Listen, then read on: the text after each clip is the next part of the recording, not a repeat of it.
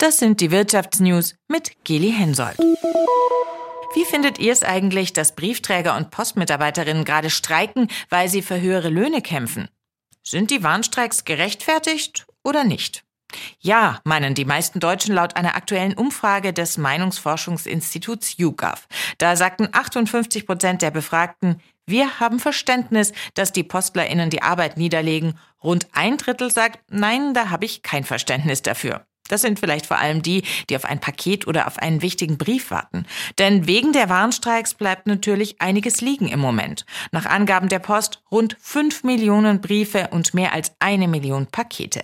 Morgen gehen die Tarifverhandlungen zwischen der Post und der Gewerkschaft Verdi in eine neue Runde. Tobias Frei aus der SWR Wirtschaftsredaktion. Worauf müssen wir uns denn jetzt einstellen? Gibt es bald eine Lösung im Tarifkonflikt oder drohen noch weitere Streiks?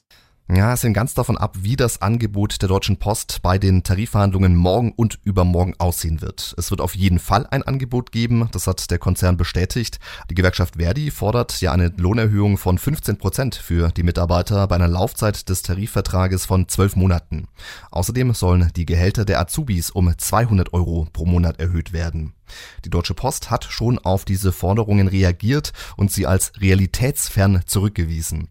Falls es da diese Woche keine Einigung gibt bei den Tarifverhandlungen, dann könnten bald schon unbefristete Streiks der Postmitarbeiter drohen.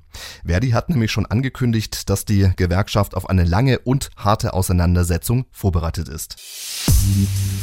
Um 15 Prozent sollen die Löhne der Postbeschäftigten steigen, fordert Verdi. Und auch für die Beschäftigten im öffentlichen Dienst will Verdi 10,5 Prozent mehr Geld und begründet das auch mit gestiegenen Preisen. Die spüren wir alle momentan. Die Folge, unsere Gehälter verlieren an Wert, weil wir uns davon einfach weniger leisten können. Neue Zahlen des Statistischen Bundesamts zeigen, 2022 sind die Löhne auf dem Papier zwar gestiegen, aber die Preissteigerung, die Inflation, die hat diese Zuwächse aufgefressen. Das heißt, auch wenn wir mehr Geld auf dem Konto haben, können wir uns davon eben nicht mehr kaufen, sondern weniger. Die sogenannten Reallöhne, sagt das Statistische Bundesamt, die sanken um 4,1 Prozent. Mit einem eigenen Chatbot will Google dem erfolgreichen Textroboter ChatGPT Konkurrenz machen. Der Google-Chef kündigte in einem Blogbeitrag an, das Unternehmen werde seine Anwendungen mit künstlicher Intelligenz einer breiten Öffentlichkeit vorstellen. Max Dehling aus der SWR Wirtschaftsredaktion, was wissen wir denn schon über das neue Tool von Google? Ja, also Googles neues KI-Tool, das heißt BART und das soll in die Suchmaschine integriert werden, wie wir sie kennen. Wir sollen damit nicht nur nach Antworten auf ganz konkrete Fragen suchen können. BART soll auch in der Lage sein, Texte zu vervollständigen oder uns gleich mehrere Suchergebnisse auf einmal zusammenzustellen.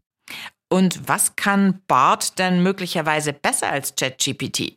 Ja, das lässt sich nur ganz schwer sagen natürlich, weil wir das Tool einfach noch nicht testen können. Es klingt aber vielversprechend, was Google sagt. Und zwar, dass BART auf neue Informationen aus dem Internet zurückgreifen soll. Also nicht wie die Beta von ChatGPT auf einen alten Datensatz. Und hoffentlich zeigt das Tool dann auch Quellen an für die eigenen Ergebnisse, damit wir die halt auch verifizieren können. Also ich würde davon ausgehen, dass das so kommt, weil Google kennt auch die Probleme, die KIs üblicherweise so haben.